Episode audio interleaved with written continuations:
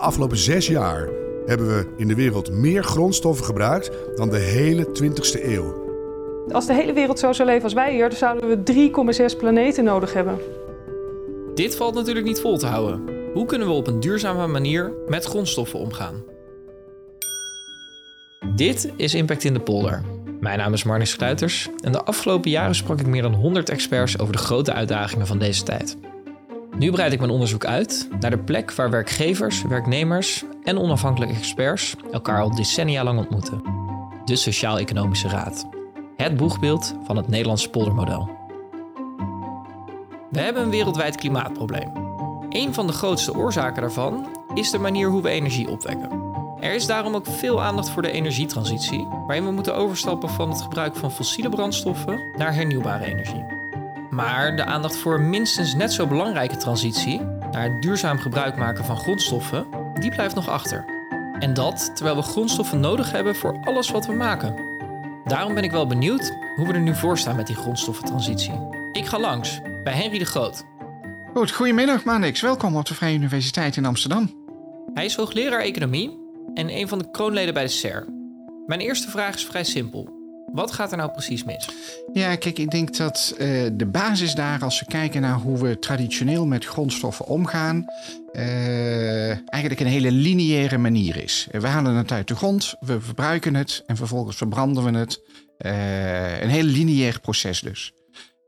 En de zoektocht, waar velen mee bezig zijn en waar we ook bij de CERT mee bezig zijn, is eigenlijk hoe we die processen veel seculairder kunnen maken. Uh, hè, wat betekent dat je de grondstoffen langer in de keten houdt, dat je nadenkt over levensduurverlenging, dat je nadenkt over, over waardebehoud. en nou ja, goed, als je dan gelooft in een echt volledig circulaire economie, ja, dan kom je eigenlijk op een economie uit waar je zegt, ja, afval bestaat daar niet. We moeten dus naar een economie waar afval niet in bestaat. Maar laten we even beginnen aan het begin. Wat voor soort grondstoffen zijn er? Hebt uh, de materialen, is eigenlijk alles wat we uh, via de mijnbouw uh, uit de grond halen.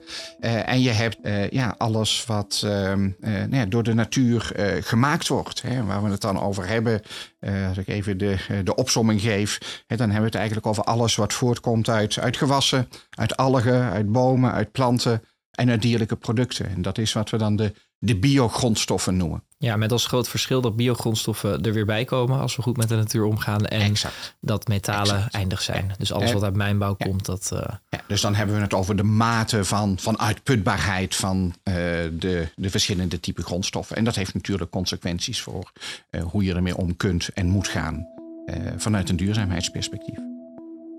Aan de ene kant hebben dus de uitputbare grondstoffen, zoals metalen. Denk maar aan alle materialen die in je telefoon zitten.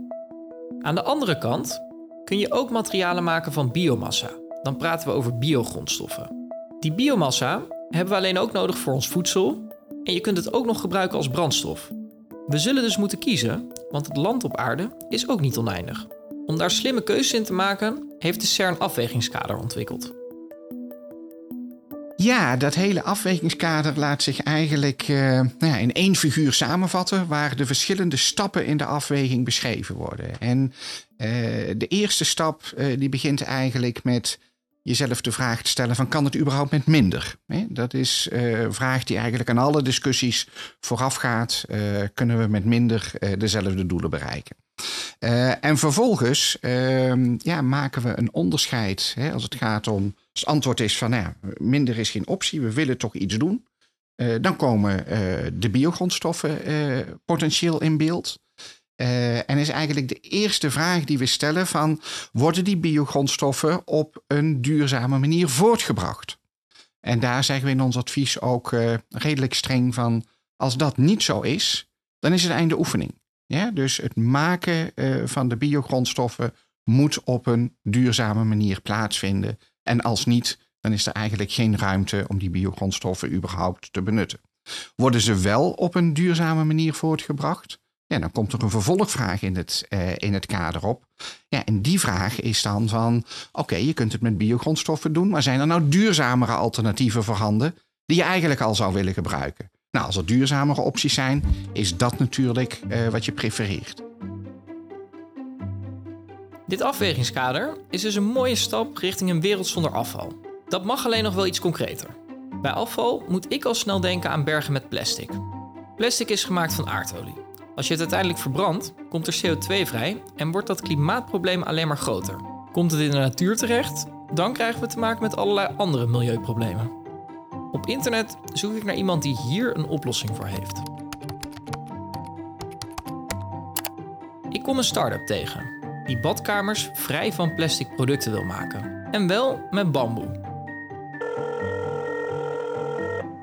Hi Joshua, je spreekt met Marnix Kluiters. Ik wilde je graag wat meer vragen stellen over hoe jij aan het, uh, ja, bezig bent het plastic probleem wat we allemaal wel kennen te verhelpen. En welke voordelen het overstappen op bamboe nog meer heeft. Um, zou je me daar wat meer over kunnen vertellen? Uh, nou goed, om te beginnen, kort stukje over Ben Movement. Ik ben zelf 4,5 jaar geleden begonnen met echt als missie om duurzame alternatieven te vinden voor veelgebruikte plastic producten.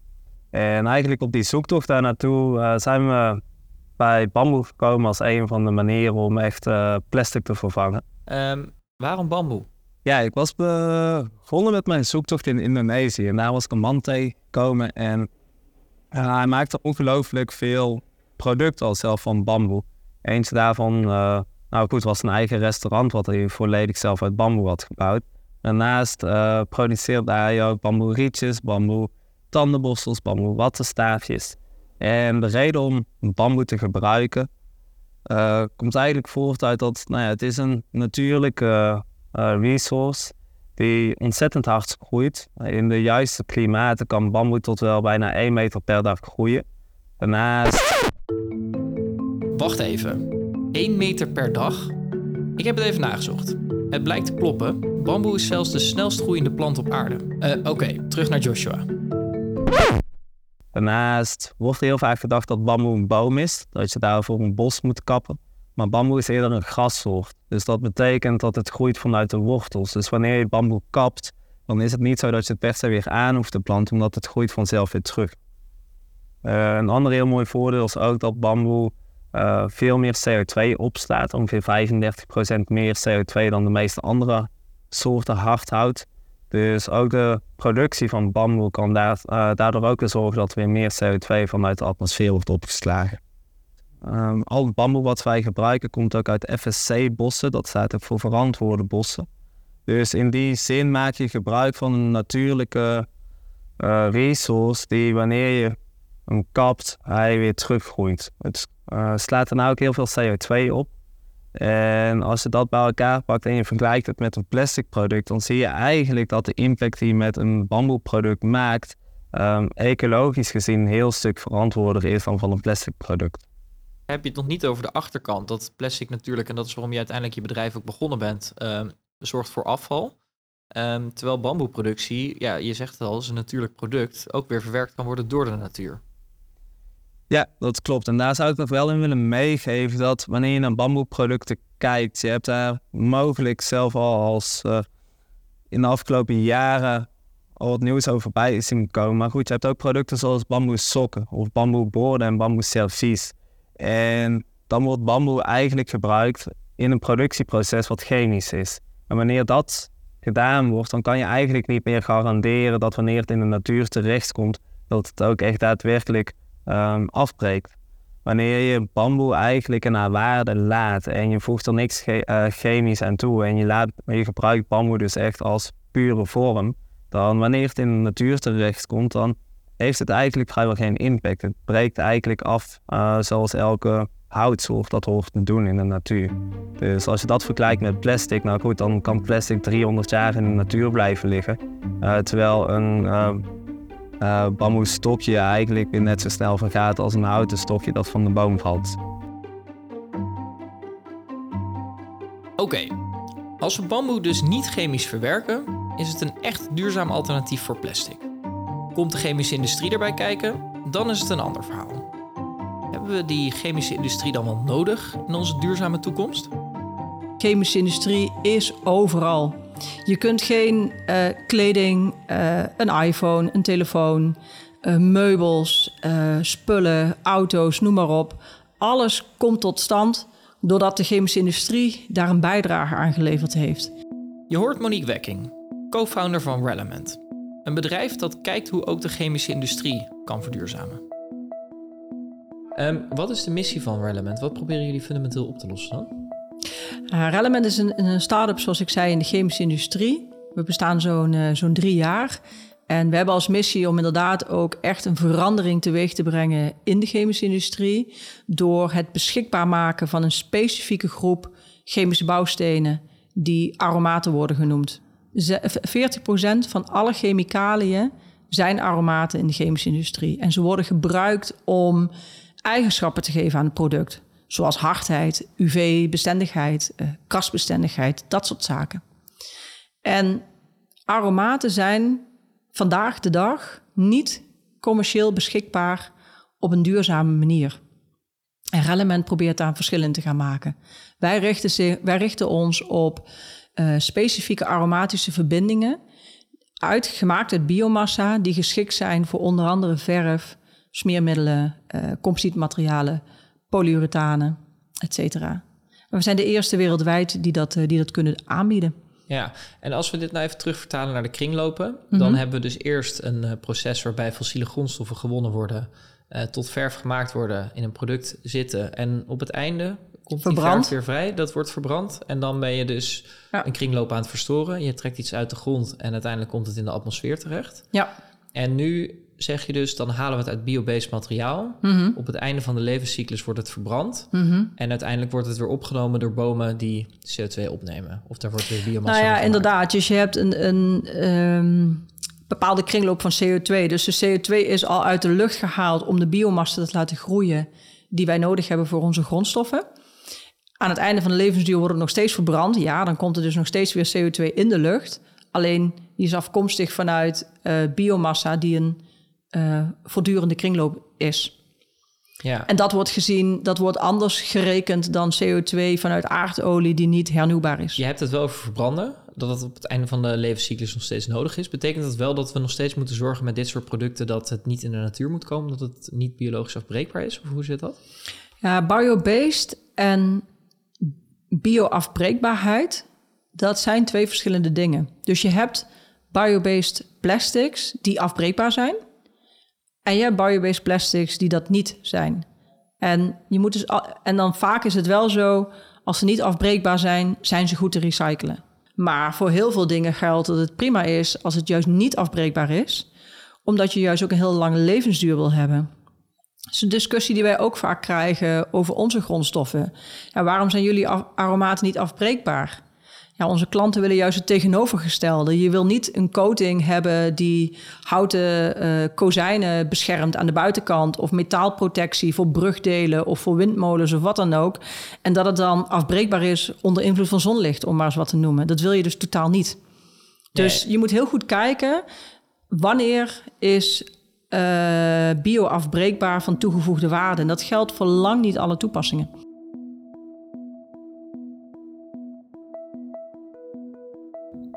De chemische industrie, dat uh, zit in de haarvaten van ons leven. Het zit overal in. Ja. Um, nou is wel interessant, want dat is dus heel erg gebaseerd op die fossiele grondstoffen. Jullie proberen die omslag te maken. Ik kan me ook wel voorstellen dat het niet vanzelf gaat. Nee. Waar loop je allemaal tegenaan? Nou, heb je even. Ja, het is, het is ingewikkeld. Um, enerzijds is de chemische industrie best wel conservatief. Ze hebben super geoptimaliseerde processen. Fabrieken die wij in Nederland hebben staan, uh, maar ook in Europa, wereldwijd. Uh, zijn enorme dure assets. Je hebt het echt uiteindelijk over miljoenen en miljarden. Dus dat laat je niet zomaar even. Hè, ik, ga ik zet het morgen uit en ik gebruik het niet meer. Het zijn enorme investeringen mee gemoeid. Dus de chemische industrie wil dat juist zo efficiënt en zo lang mogelijk gebruiken. En een switch maken naar uh, bijvoorbeeld uh, een ander proces, omdat je nou eenmaal wil gaan recyclen. Of uh, op een andere manier je plastics of je materialen maken. Of ineens biobased grondstoffen gaan toepassen omdat het beter is voor de planeet. Dat matcht niet altijd met de assets die er zijn. En dat is dus een mismatch. Een een tweede issue waar wij tegenaan lopen is dat als je dan in staat bent, hè, zoals wij als Relevant bijvoorbeeld, om een duurzaam alternatieve grondstof te bieden, dan is die duurder dan het equivalent wat nu uit fossiele grondstoffen wordt gemaakt. En ja, dat is een probleem. Want duurder uh, is natuurlijk niet gewenst. Eigenlijk is de chemische industrie is altijd op zoek naar een heilige graal. Het moet goedkoper en het moet beter. Beter als in, hè, als ik iets kan maken waardoor de, de eigenschappen van een product nog sterk verbeteren. En ik kan het ook nog voor de helft van de prijs maken. Nou, dan staan ze echt te juichen. Maar duurder, oh, dat is lastig. Uh, kom over tien jaar maar terug. Wat nog meer ingewikkeld is, is dat je uh, te maken hebt met een, een situatie waarbij we als wereld in een energietransitie zitten en tegelijkertijd dus in een materialentransitie.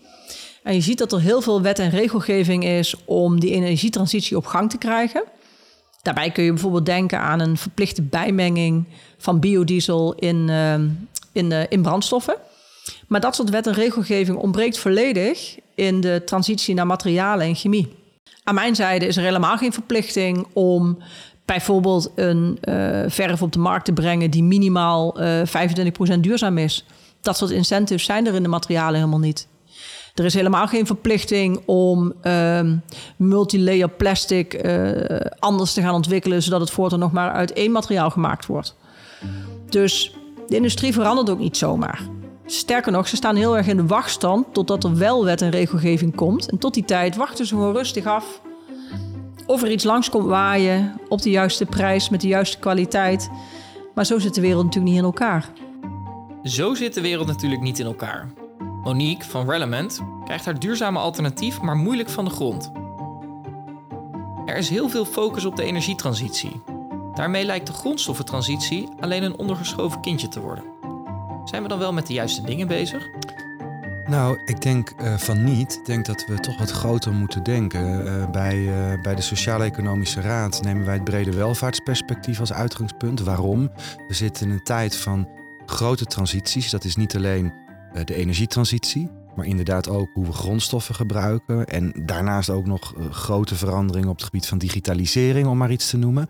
En die werken allemaal tegelijkertijd in op onze economie en samenleving, op onze welvaart zou je kunnen zeggen. En dan moet je dus niet alleen maar kijken naar de economische dimensie of de economische veranderingen en hoe we de economie duurzamer kunnen maken, maar we zullen ook naar onze natuur en leefomgeving moeten kijken, in hoeverre we die deels kunnen herstellen, eh, deels kunnen versterken. En we zullen naar de sociale dimensie moeten kijken in termen van, ja, kunnen mensen dit allemaal meemaken? Hè? En op welke manier kunnen we mensen ondersteunen om al die veranderingen door te maken? Nou, dat bij elkaar opgeteld, dat noemen wij kijken naar brede welvaart. En wat je heel vaak ziet uh, bij overheidsbeleid, is dat het nogal verkokerd op al die terreinen gebeurt, zonder echt zicht te hebben op hoe dat op elkaar inwerkt. Nou, wat je bij de energie- en grondstoffentransitie ziet, is dat we natuurlijk CO2-uitstoot moeten terugdringen, eh, op klimaatverandering in moeten spelen. Maar dat doe je eigenlijk pas echt fundamenteel als je ook kijkt naar hoe we anders met grondstoffen en natuurlijke hulpbronnen kunnen omgaan. Ja, want anders maken we een grote verandering door, maar dan lopen we vervolgens weer tegen het volgende probleem aan. Dat kan natuurlijk ook niet de bedoeling zijn. Eh, Kim Putters, jij als voorzitter van de SER, waarom is dit zo belangrijk voor jullie? Nou, dit is voor ons al heel erg lang heel erg belangrijk. Uh, in de jaren zeventig kwam eh, de Club van Rome al met een belangrijk rapport. Ik merkte dat ik er zelfs een beetje bij lach, want hoe lang is dat geleden? Bijna 50 jaar geleden. Uh, toen wisten we dus eigenlijk al dat we op een andere manier met de natuurlijke hulpbronnen uh, op deze aarde om zouden moeten gaan.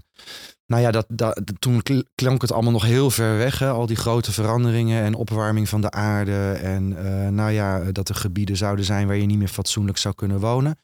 Dat komt nu toch akelig dichtbij, zoveel jaren later. En de SER heeft toen, in de jaren zeventig, de duurzaamheid al op de agenda gezet. Je zou kunnen zeggen, we hadden toen al in de gaten dat je niet naar het sociaal en economisch beleid kunt kijken zonder ook die andere E, de ecologie, daarbij te betrekken. Dan heb je het dus eigenlijk al in die tijd over brede welvaart. Sociaal, economisch en ecologisch. Ja, en nou heb je het over integraal. Hiervoor sprak ik met Monique van Relevant. Um, zij vertelt dat ja, ze is eigenlijk een beetje zitten wachten op de overheid. Dat ja, iedereen op elkaar wacht, omdat er wel heel veel wetgeving gaande is rondom die energietransitie, maar dat het voor grondstoffentransitie uitblijft.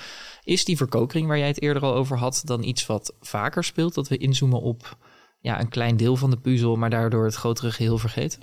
Ja, zeker. Kijk, het functioneren van onze overheid is zeker één van de oorzaken waardoor er vaak verkaveling plaatsvindt. Ministeries zijn verantwoordelijk voor een deelgebied van, van dat sociaal-economisch en ecologisch beleid, zou je kunnen zeggen. Dus de een gaat wat meer over de energie, de ander wat meer over de economische ontwikkeling. Een derde over onderwijs en scholing, dat je, die je daarbij nodig hebt als je, uh, als je wil veranderen. Ja, en dat moet ergens samenkomen. En daar is de overheid nog niet zo heel erg goed in. Ik moet zeggen dat in het, uh, het regeerakkoord van Rutte 4 er wel een flinke stap gezet wordt in de koppeling tussen, uh, tussen energie, uh, economie, duurzaamheid zou je kunnen zeggen. Maar de sociale kant, wat betekent dit nu voor mensen? Welke banen hebben we dan nodig? Uh, welke onderwijs- en omscholingsmogelijkheden? Dat staat er dan weer losser van. Dus het komt veel vaker voor. En dat komt ook omdat de overheid moet mee veranderen, net zo goed als de samenleving aan het veranderen is. Ja, dus we zien heel erg dat dat integrale belangrijk is. Tegelijkertijd zie ik dan ook dat er bedrijven zijn die voorop lopen, die graag willen, maar dat ze eerder wind tegenkrijgen dan wind mee. Ja, dat klopt. Uh, onlangs op het eh, jaarcongres van MKB Nederland uh, was een directeur van een transportbedrijf uit het, het, oosten van het land, die daar ook tegenaan liep. En nou, zij vertelde ehm, dat ze volgens mij zo'n 35, 40 vrachtwagens in haar bedrijf heeft. En heel graag over wil naar duurzaamheid. Dus dat betekent naar vrachtwagens op elektriciteit. Maar de technologie bijvoorbeeld, uh, om dat te kunnen, uh, die, die gaat nog niet overal even snel. Dus je hebt daar grote batterijen voor nodig. Die batterijen kosten ongelooflijk veel geld. Zij sprak over, over een miljoen euro en dan kun je ongeveer drie vrachtwagens daarop laten rijden. Maar als je er veertig hebt, je kunt niet zomaar uh, dat, op, dat bedrag op tafel leggen om in één keer al jouw vrachtwagens om te laten gaan. En dit is een voorbeeld wat je in de praktijk heel vaak ziet. Dat nou ja, soms de technologie nog niet ver genoeg is om grotere stappen te maken. Soms de financiële middelen er niet zijn of de ondersteuningsmogelijkheden er niet zijn. Ja, en soms inderdaad de overheidsregelgeving die het een beetje in de weg zit. Dus er zijn heel wisselende eh, oorzaken um, voor het feit dat het niet snel genoeg gaat. Maar wat ik aan dit voorbeeld zo belangrijk vind, is dat we wel de goede richting op gaan. Deze directeur van dit bedrijf wil duurzaam, alleen het lukt nog niet allemaal. En dat, dat is wat ik heel erg belangrijk vind. Ik zeg altijd streng op de richting. Het kan niet anders dan dat we richting die brede welvaart gaan, dus ook met grondstoffen en energie. Maar we moeten het ook behapbaar houden voor ondernemers en werknemers om het te kunnen doen. Je kan niet zomaar zeggen morgen moet het geregeld zijn. Waar zou je nu toe op willen roepen als voorzitter van de SER? Nou, wat overduidelijk is, is dat er echt een samenhangende aanpak uh, van de overheid nodig is. De overheid heeft hier toch echt een cruciale rol om te sturen en om ons als samenleving en economie mee te nemen richting die stip op de horizon, uh, richting 2035, 2040. Nou, dat, dat doe je door onder andere ook dat been bij te trekken op die grondstoffentransitie. Dus als we te veel uh, alleen maar focussen op de energietransitie, lossen we eigenlijk de fundamentele problemen van hoe we met onze natuurlijke hulpbronnen omgaan niet voldoende op. Dus daarop sturen als overheid is belangrijk. Dat betekent in sfeer van regelgeving, ook in het voorbeeld van het transportbedrijf of in de voorbeelden die jullie hebben laten horen. Uh, maar ook in de sfeer van voldoende financiële middelen. Uh, want we moeten wel allemaal die kant op. Dus ik denk dat de oproep is: uh, maak haast. En doe het in, uh, in samenhang, uh, al die transities. Er is veel focus op de energietransitie, maar duurzaam gebruik van grondstoffen is net zo belangrijk. Op weg naar die echt duurzame samenleving moeten we die twee transities hand in hand laten gaan. Bedankt voor het luisteren naar Impact in de Polder. Lisanne van het Riet was verantwoordelijk voor de redactie vanuit de Sociaal-Economische Raad. Max Boogaard van On The Record Media de productie. En ikzelf, Marnix Sluiters, maker van de Ecosofie-podcast, deed het onderzoek en de presentatie. Wil je meer afleveringen luisteren van Impact in de Polder? Vergeet je dan niet te abonneren in jouw podcast-app. Tot de volgende keer.